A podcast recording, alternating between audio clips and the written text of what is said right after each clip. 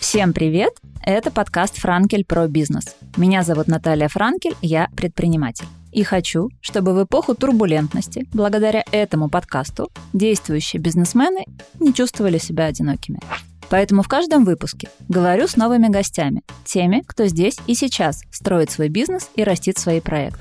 Приглашаю владельцев бизнеса из разных ниш, городов и стран, чтобы находить работающие сегодня решения, пути преодоления кризисов и поддержку. Делимся победами, поражениями, новыми подходами и только реальными историями. Мой сегодняшний гость – Сергей Галлер, руководитель агентства недвижимости и самый нельзяграммный риэлтор Санкт-Петербурга. Сереж, привет. Привет, рад встрече. Сереж, несмотря на то, что ты достаточно много рассказываешь о себе в своей соцсети, не все, наверное, знают про тебя много, поэтому расскажи, почему ты выбрал бизнес, связанный с недвижимостью, как ты в него попал и, собственно, как твое агентство выросло до того размера, которого оно сейчас есть. Пока еще не все знают э, обо мне, но это миссия э, жизненная моего маркетолога Алексея. Он сам так говорит, это не я так говорю. Его задача, чтобы э, я выходил на улицу в кепке и в черных очках, как Ди Каприо. И тебя бы все равно узнавали. Ну, естественно, да-да-да, да, это следующий уровень. Сначала не узнавали, да, потом даже так узнавали. Совершенно верно. Как я попал вообще в этот бизнес, это какая-то судьбоносная история, потому как э, я уже во втором поколении, получается, риэлтор. То есть у меня на самом деле даже бабушка была строителем, то есть уже в этой отрасли так или иначе. В 90-х годах родители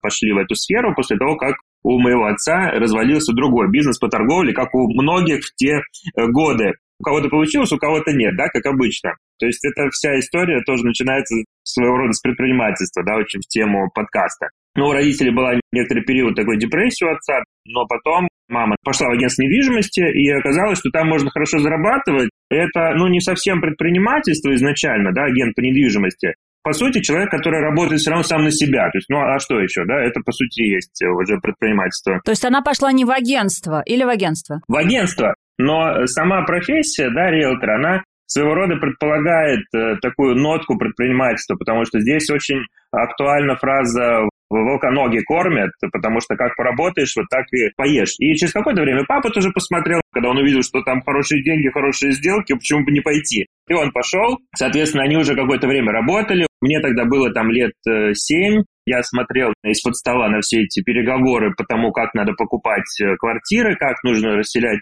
коммуналки, какие там коммуналках алкаши, просто тогда очень много занимается расселением коммуналок, поэтому я так вот про это рассказываю. Присылали с утра до вечера факсы с вариантами квартир, объявлений, то есть тогда именно факсы были. Тест на возраст. Тест на возраст, да, у нас стоял на табуретке факс, вот рядом с телефоном, приходили постоянно эти объявления, 5, 5 или 6 раз в день. Таким образом, видимо, это впиталось, э, знаешь, вот э, практически с молоком матери, вся эта информация про недвижимость вокруг. И потом, э, через какое-то время, да, ну, я пошел учиться, а в 99 году в школе даже я уже пошел поработать вот летом в агентстве недвижимости к родителям. Ну, мне вообще-то понравилось, мне коллектив очень понравился, такой общий вайб в агентстве. Опять же, да, мне вот понравилось, что все как-то очень активно работают. Я потом, например, проходил на юридическом уже будучи практику в комитетах городских, да, у нас там обязательно это было. И там вот обычно настроение было такое, знаешь, как будто муха присела вот и застыла. Помнишь в этом фильме всегда говорит, да, вот там у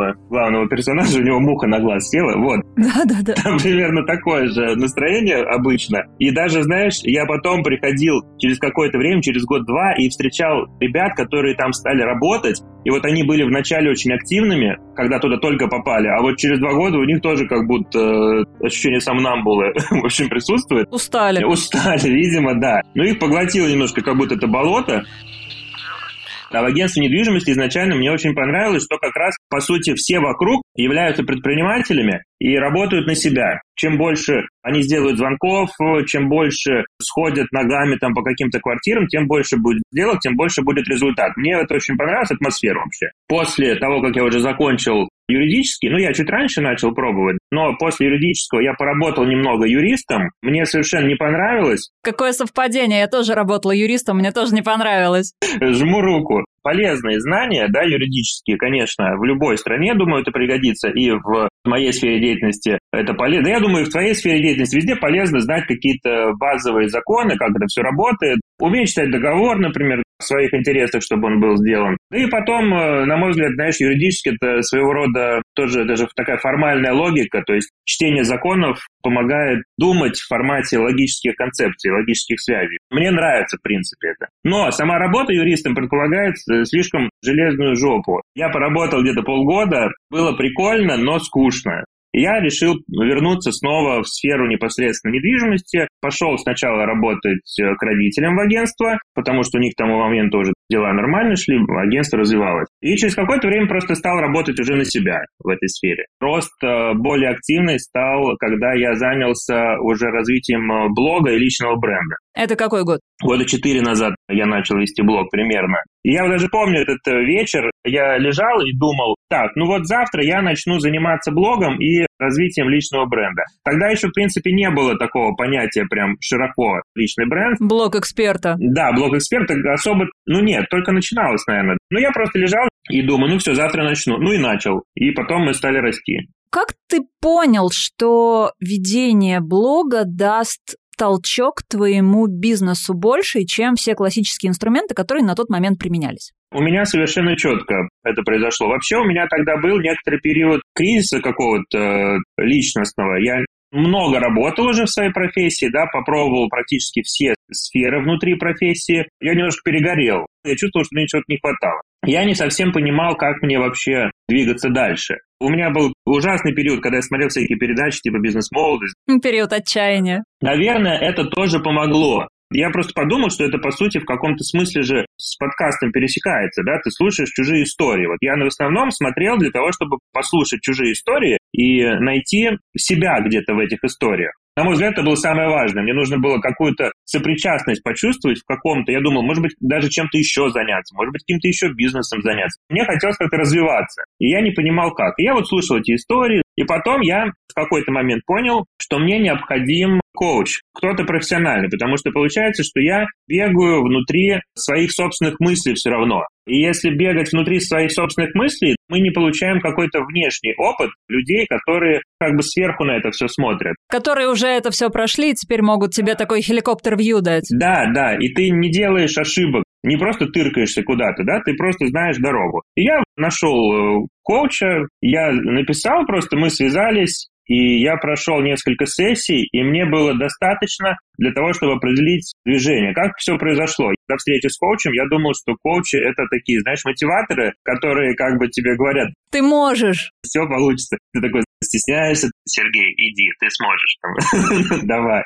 Вот, я думал, что это что-то такое. На самом деле оказалось для меня совершенно удивительно, что коучинг — это вообще про другое. Мы занимались в основном тем, что выписывали информацию, которая у меня в голове находилась. И там были, знаешь, такие задания типа, а что ты хочешь, а что ты можешь, что ты хорошо делаешь. И там прям были задания типа написать 200 пунктов, чего ты хорошо делаешь, 200 пунктов, чего ты хочешь. Я сжег этот список, чтобы никто не видел.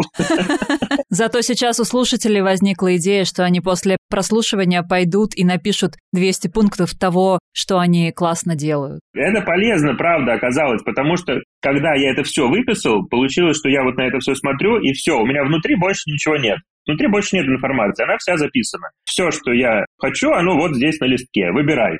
Достаточно выбрать. Давай так, это было еще до популярности этой истории про карту желаний. я ее написал. Мне кажется, она была всегда. Я себе представил просто, знаешь, в пещере где-то огонь горит, мамонта разбирают на кусочки карта желаний, наскальный рисунок. Выбитая на глинобитной табличке я смешал эти два множества, да, то есть вот такое множество карты желаний и множество вот этих вот сотен пунктов. И получилось, что я на самом деле хотел, да, вести блог, но, как это часто бывает, э, есть синдром самозванца, когда ты вроде хочешь, но ты думаешь, ну нет, э, это вряд ли про меня. Хотя, по сути, я вспоминаю себя там в восьмом классе, например, тоже, когда я читал книжки по маркетингу, по пиару, покупал их там на последние деньги. Мне это все интересно очень было, и я это не применял до тех пор. И вот с помощью коуча и таких вот собственных э, этих карт желаний я определил, что да, мне страшно, как бы, может, у меня ничего не получится, но это то, чего мне хочется, и я буду от этого отталкиваться. Я, в принципе, всегда от этого отталкивался.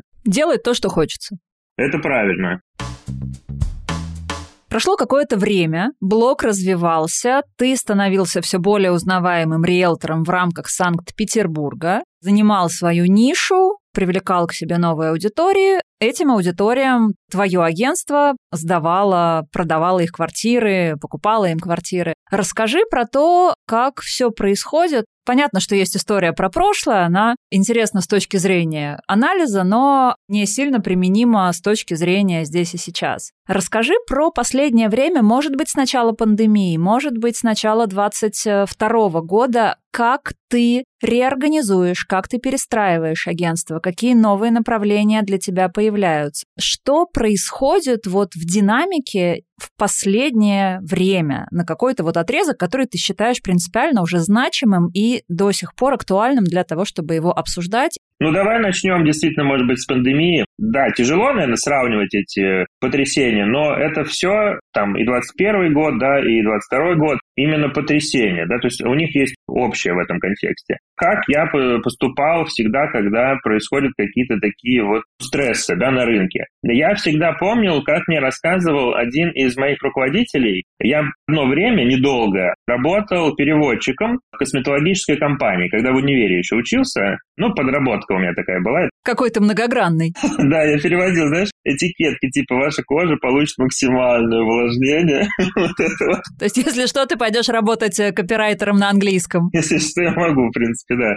Ну, нет, я там переводил с английского и с французского на русский эти этикетки и здесь их преобразовывал. Вот в такое, знаешь, чтобы хотелось прям купить вот этот увлажняющий крем. Я вспомнил историю про то, как мой руководитель того времени у них тоже был кризис, и они в период кризиса, наоборот, расширились и выросли вместо того, чтобы э, там загнуться, да, или как-то уменьшить обороты. Я не помню, кто это говорил, но, в общем, история про то, что когда все хорошо, тратите на рекламу 50%, а когда все плохо, тратите 70%, там, ну или что-то такое. Я забыл сейчас, чья это фраза. Кто-то из великих наверняка. Из легенд. И я по такому же принципу действую обычно. Если у нас спокойная ситуация, то мы можем более-менее так, ну, спокойно себя вести. Если у нас стрессовая ситуация, нам нужно какие-то принимать действия стратегические по активации, активизации еще больше бизнеса, тратить еще больше сил. Ну, наверное, когда пандемия началась, я как-то спокойнее к этому относился. Мы просто продолжали более-менее работать в таком текущем режиме. В начале 22 года, когда всякие потрясения всем известные были, я подумал и решил, что нам нужно расшириться на другие города еще помимо Петербурга, да, то есть если у нас будет какие-то падения по выручкам по Петербургу, значит, в этот момент мы компенсируем это доходами в каких-то других локациях. Тем самым я открыл офис э, в Москве, нашел там агентов, нашел партнеров в Дубае. Ну, то есть мы говорим не только про другие города, мы говорим про другие страны. Да, я сделал в первую очередь исследование. Для меня Москва была очевидна. Я давно, в принципе, планировал на Москву, просто, опять же, руки не доходили. Про другие страны я сделал опрос у себя в блоге, чтобы понять, куда вообще капитал движется, чтобы у нас там был достаточный спрос. И опрос показал, что вот большая часть — это Дубай и Турция в нынешних реалиях. Какая-то часть, такие страны, как там Армения, Грузия, вот что-то такое. Еще меньше, например, Европа по понятным причинам. И да, иногда там Таиланд, например, тоже мелькал. В принципе, там тоже покупают. Бали совсем мало. То есть я вот посмотрел по градациям, где больше, где меньше. Больше всего Дубай, Турция. Но по Турции мне, честно говоря, просто меньше интересно. Меня, опять же, смущает в некотором смысле там и политические обстановки, меня смущают э, лира, ее стабильность. Понятно, что если человек едет жить, например, в Турцию, ну, наверное, мне было больше интересно с точки зрения, чтобы это было еще надежной и интересной инвестицией, поэтому мы развились на Дубае. Вот у нас сейчас э, телеграм-канал Дубая, там 12 тысяч э, человек уже. Он уже один из самых, а может и самый крупный, надо нашего маркетолога спросить.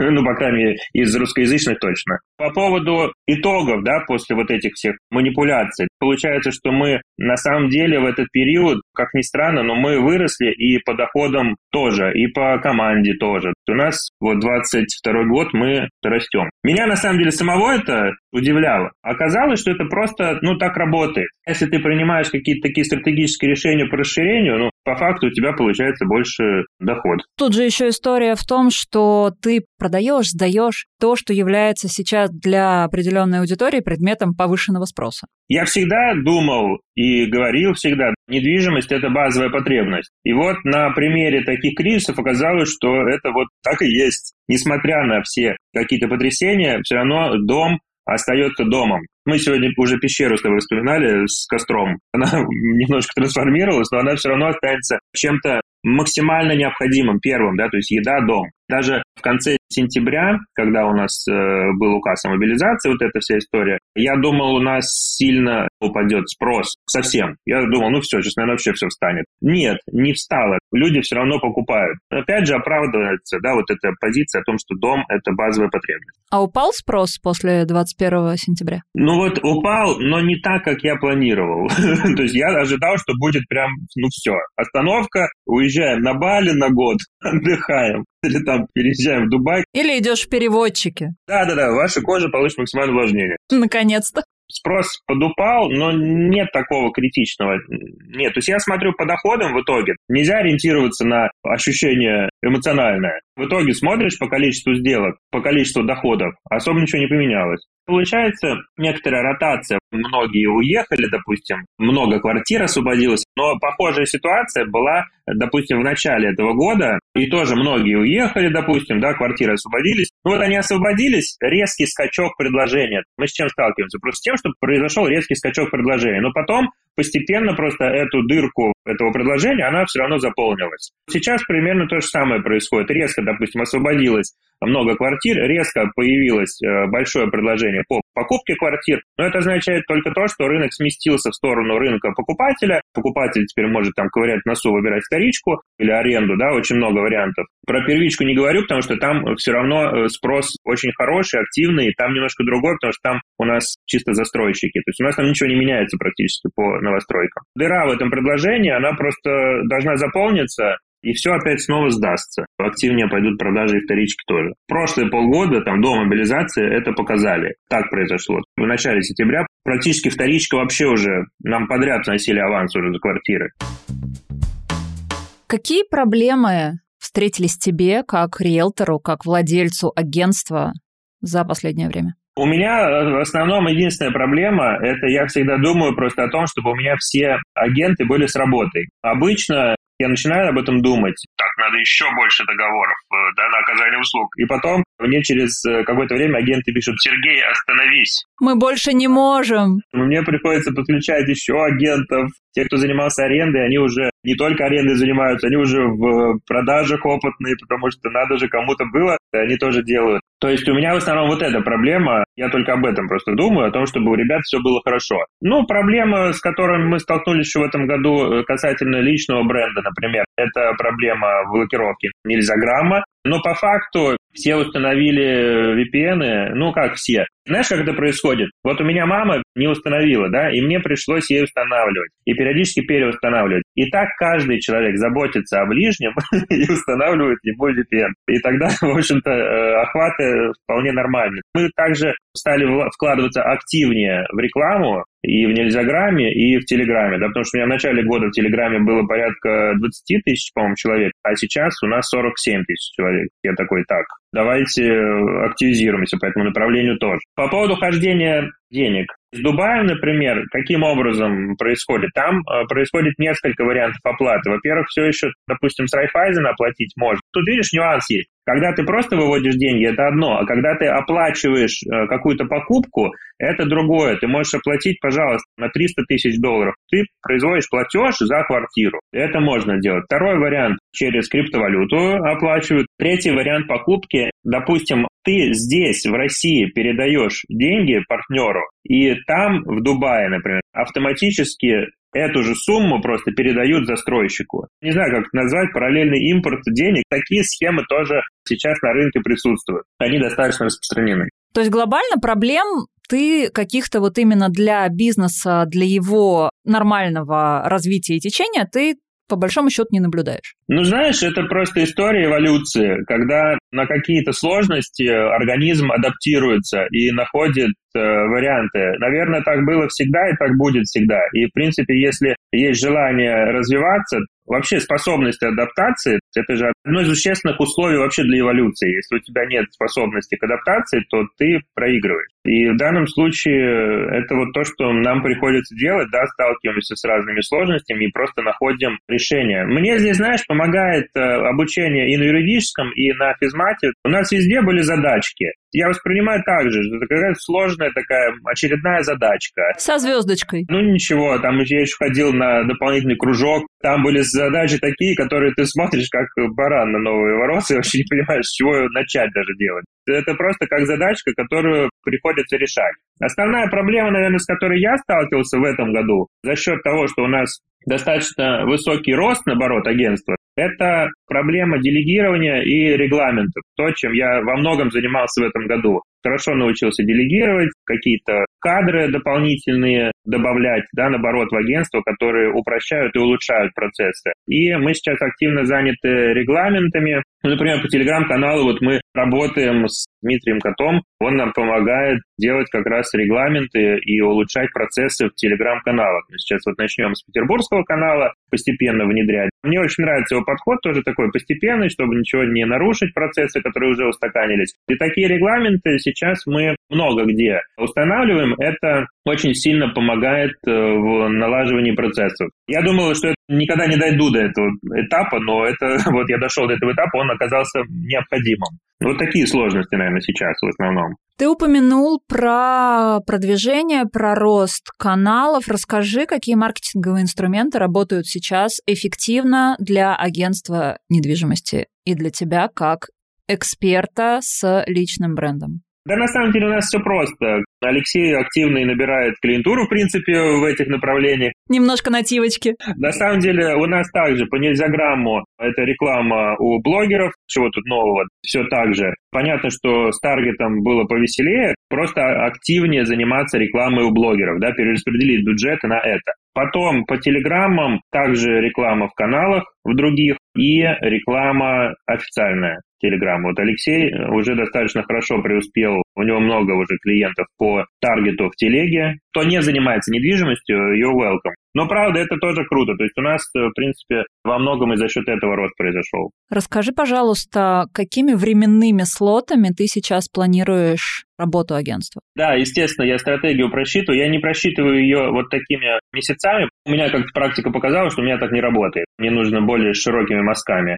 У нас за тактику вообще отвечает э, больше мой партнер Мария и как раз маркетолог наш Алексей. Но более широкими мазками действительно такое перераспределение ресурсов идет в сторону еще больших вложений в рекламу. Когда ситуации какие-то сложные, стрессовые, то имеет смысл еще больше вкладывать просто в рекламу. Во многом, на самом деле, за счет этого, я думаю, у нас и рост произошел тоже в этом году по доходам, казалось бы. Да? То есть у меня план такой, что еще больше вкладывать.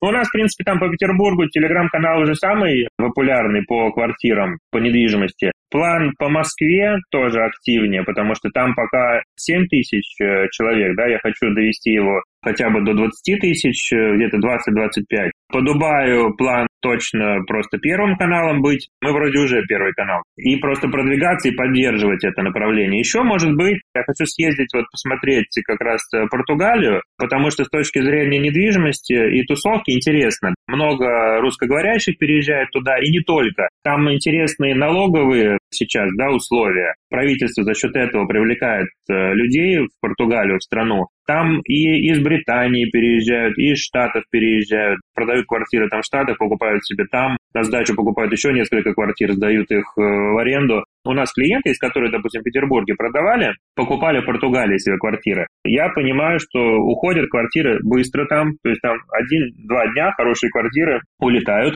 Это мы не говорим про Лиссабон, это мы даже говорим и про пригороды, допустим, Лиссабона. Уходят быстро квартиры. Мне интересно посмотреть, какие такие горизонты планирования на иностранную недвижимость, они тоже есть. Там сложность в том, что процессы несколько иные. Но на самом деле, вот я когда в начале года стал изучать Дубай активно, получилось, что, по сути, то же самое все в плане оформления, просто название другое. Ну, знаешь, там вот у нас, допустим, есть Росреестр, который занимается оформлением сделок с недвижимостью. А там есть Dubai Land Department, который там берет 4%, к слову, от сделки, нифигово так. Но при этом зато других налогов нет. То есть продавая опять, плати 4% и все. Часто делится эта сумма между покупателем и продавцом. Часто бывают застройщики, берут на себя, например, платеж или половину платежа. По факту процессы очень похожи. Я думал, будет сложно выйти на иностранный рынок. На самом деле нет. Сложность этого года, кстати, возвращаясь к твоему вопросу, это найти хороших партнеров в других странах. Я вообще обратил внимание, что риэлторы в России хорошие,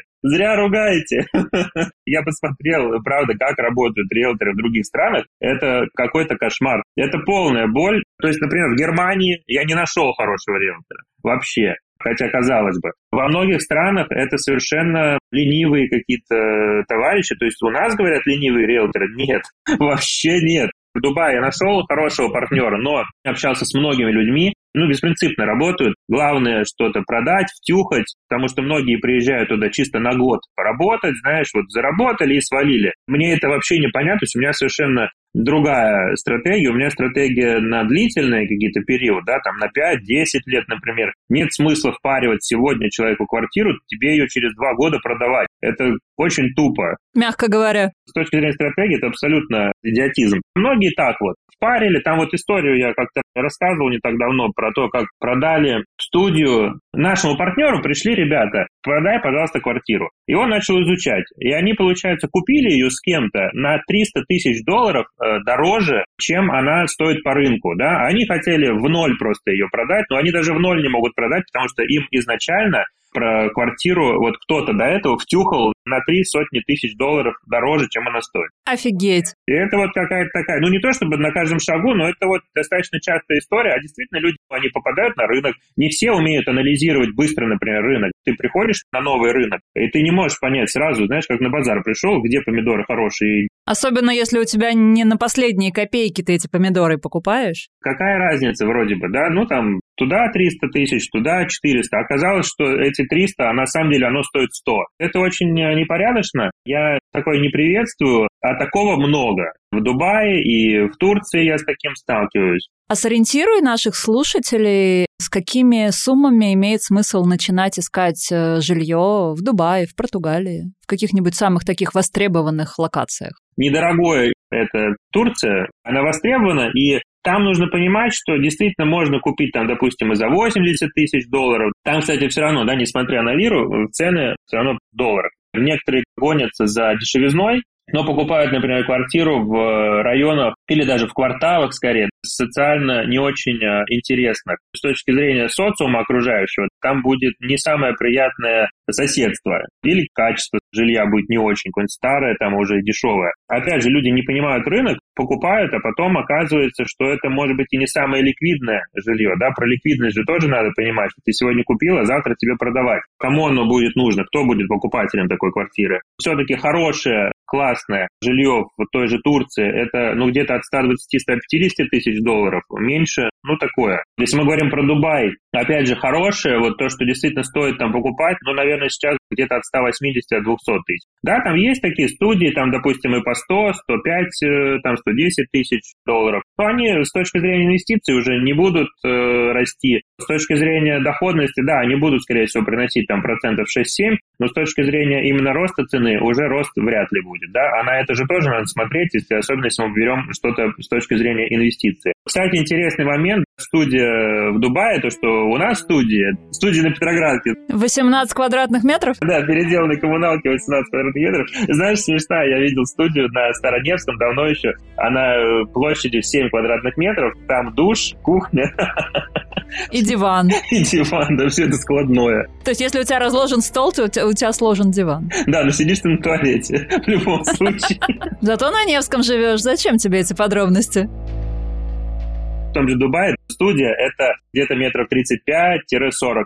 Хороший метраж уже. Как трешка в Питере. Да-да-да, в Хрущевках. Я бы, да, в Дубай вкладывался где-то от 180-200 тысяч долларов, Турцию, допустим, где-нибудь от 120-150. Если мы говорим про Португалию сейчас, где-то, ну, я, на самом деле, созванивался не так давно с риэлтором в Португалии. Порядка 150 тысяч, 200 э, тысяч евро можно купить квартиру. Но это не Лиссабон, это какие-то пригороды? Типа того же Каешка еще, допустим. Это минут 20 на машине. Вот э, Лиссабона можно что-то купить. Что осталось, на машину тратишь? Или самокат там, как получится, там тепло. Конечно, есть еще такие направления, как там Грузия, допустим, Армения, Сербия, сейчас популярные мы говорим здесь про бизнес, да, мне с точки зрения бизнеса, наверное, не очень интересно, потому что там меньше чек, соответственно, заработок просто меньше. У нас, допустим, на нашем курсе риэлторов девочка учится, она сама живет в Грузии, сейчас там много приезжих, опять же, да, она уже несколько сделок провела, потому что в данном случае это логично, но она там находится. Практика. Наверное, если вы на месте в Грузии, имеет смысл работать с клиентами в Грузии, конечно же, да, а не с Португалией. Там рынок достаточно активный сейчас тоже. Слушай, а как ты вообще оцениваешь перспективу развития ниши недвижимости и что сейчас происходит с конкуренцией в этой нише? По поводу перспективы э, считаю так, что дом – это первичная потребность. Даже в самых э, сложных ситуациях и в самых, казалось бы, невероятных условиях люди продолжают покупать и продавать квартиры. Людям всегда нужен дом. Поэтому перспективы такие, что все равно будут покупать, продавать. Допустим, кто-то, кто в качестве инвестиции покупает. Все равно, если мы говорим даже ну, там, про Петербург, Москву, например, у нас много все равно покупает с точки зрения инвестиций именно в России квартир. Понятно, что они не вырастут, как раньше, например, там рост 50%. Ну, в ближайшее время вряд ли такой рост там будет 50% в год, допустим. Кто-то и не хочет покупать в Дубае или там в Португалии. Для кого-то нужно достаточно просто сохранить деньги, например, от инфляции. Это совершенно понятная тоже всегда история вложить их в недвижимость. Так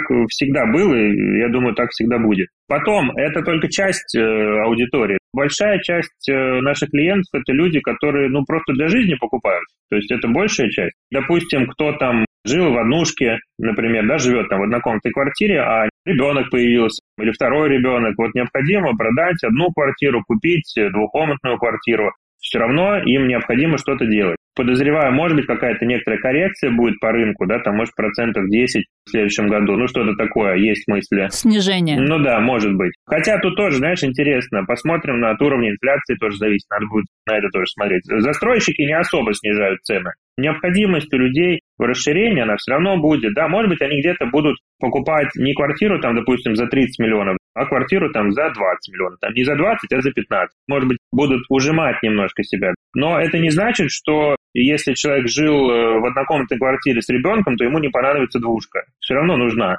Поэтому я достаточно оптимистичен в этом плане, что все равно э, работа будет. Какой самый ценный ресурс, по твоему мнению, в твоем бизнесе? У меня самый ценный ресурс – это мои ребята, агенты. Сколько их у тебя сейчас?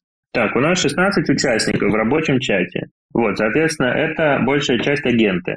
Это Петербург и один агент из Москвы. В Москве сейчас два агента, да, и в Дубае партнеры, там два агента. Ну, основная база у нас в Петербурге, большее количество агентов. Вообще это все люди, которые как э, самородки. И они приходили не просто так. Я, например, никогда не ищу на HeadHunter где-то не размещаю вакансии, потому что мне достаточно тех людей, вот которых я нахожу либо по жизни, либо в блоге. То есть Маша изначально она архитектор, и она пошла ко мне попробовать помощником, втянулась, стали работать вместе, она стала моим партнером. Потом я на одном просмотре совершенно случайно встретил своего одногруппника э, Евгения, мы приехали смотреть квартиру, и мы ее купили в итоге, потому что мы уже ехали, там, знаешь, квартира была в Автово. Мы очень много квартир посмотрели этим ребятам, все никак не подходило, и мы уже едем, и Маша говорит, слушай, ну сейчас либо берем, либо я уже не знаю, что будем э, покупать. И вот мы приезжаем,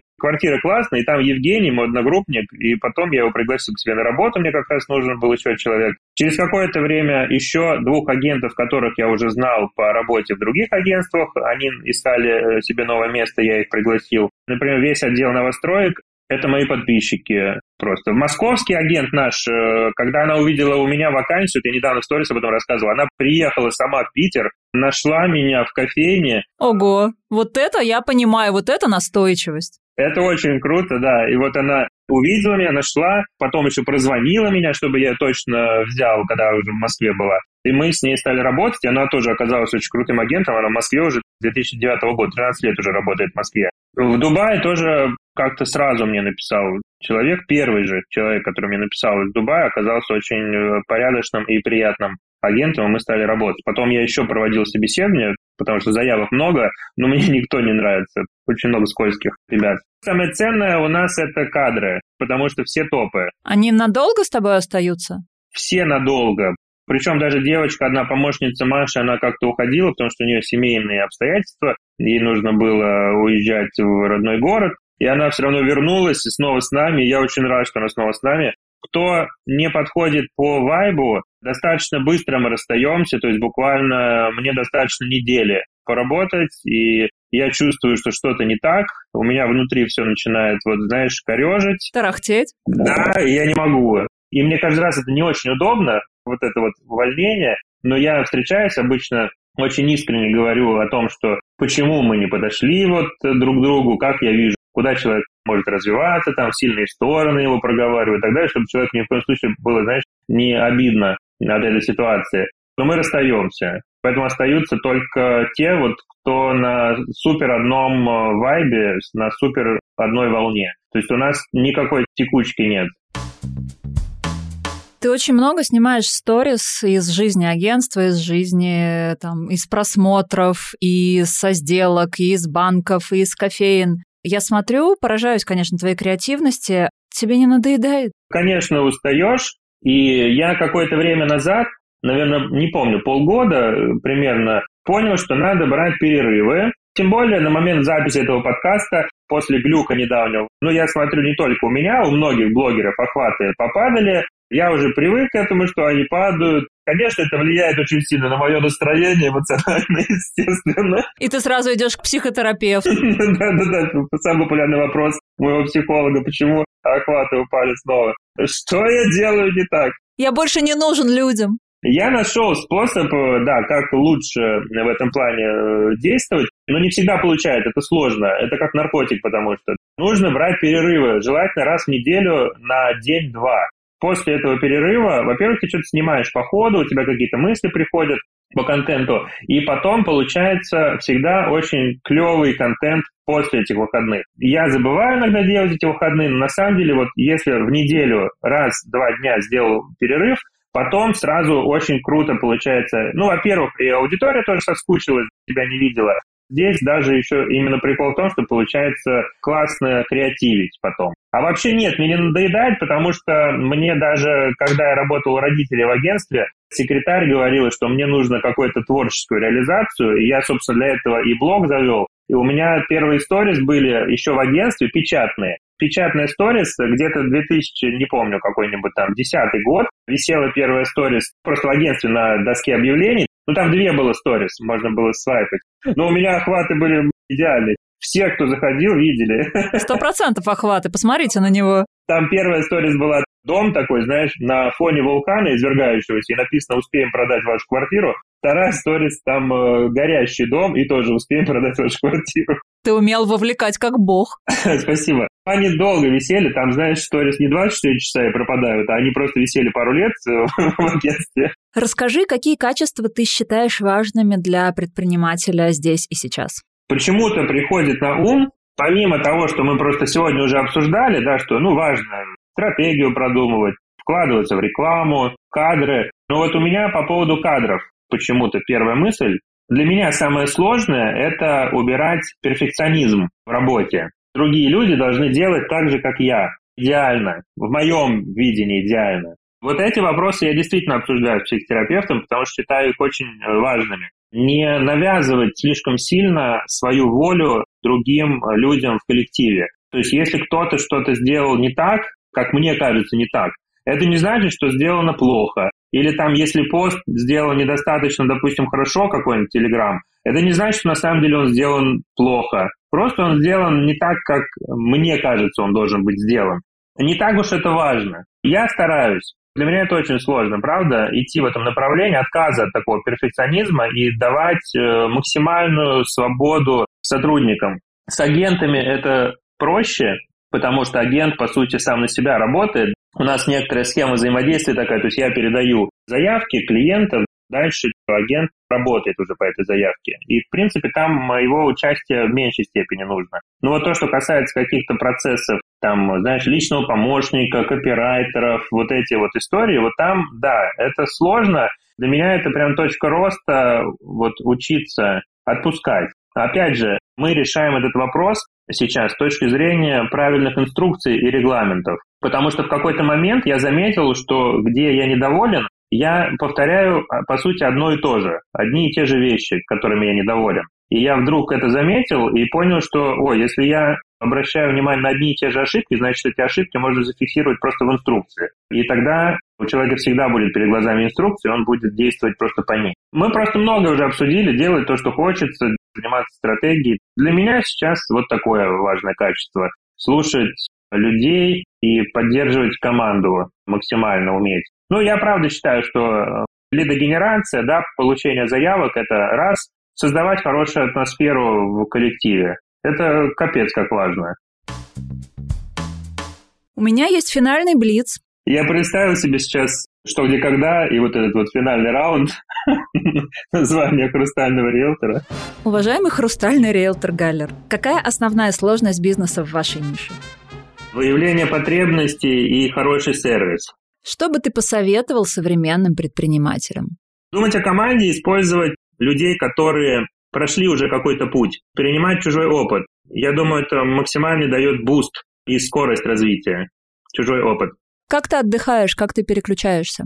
Ну, для меня психолог, переключение точно. Занимаюсь еще разными медитативными историями, медитации, цигун, вот такие вещи. Без этого у меня не получается достаточно расслабиться. Я гуляю. Ну, это тоже своего рода медитация. Просто выхожу и гуляю. Часа два-три. Этого достаточно, чтобы привести мысли в порядок. Какая твоя суперсила?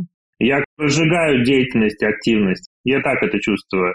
То есть умею создать э, движуху. Какую книгу или фильм ты считаешь номер один для предпринимателей на все времена? У меня это что-то такое доброе. Я заметил, что когда очень много напряжений, бизнес идет хуже. Когда стресс большой накапливается, и в этот момент нужно находить какие-то способы, чтобы расслабиться самому и переключиться с, вот, с негатива на позитив. Надо смотреть что-то доброе. Гарри Поттер, какой-нибудь хороший год, знаешь, вот такое что-то. Тогда получается сразу сбалансировать все процессы и весь бизнес тоже. Спасибо тебе огромное за наш разговор. Спасибо. Мне очень было приятно, что ты позвала, и очень приятно пообщаться. Я передаю всем слушателям привет. Я обязательно дам ссылку, конечно же, на социальные сети Сергея Галлера в описании подкаста. Спасибо. Нам с вами пора прощаться. Внедряйте, применяйте, не опускайте руки. Подписывайтесь на нас на всех платформах, где вы любите слушать подкасты. Ставьте звездочки и сердечки. И если есть вопросы, я на связи. Ссылка на канал в описании.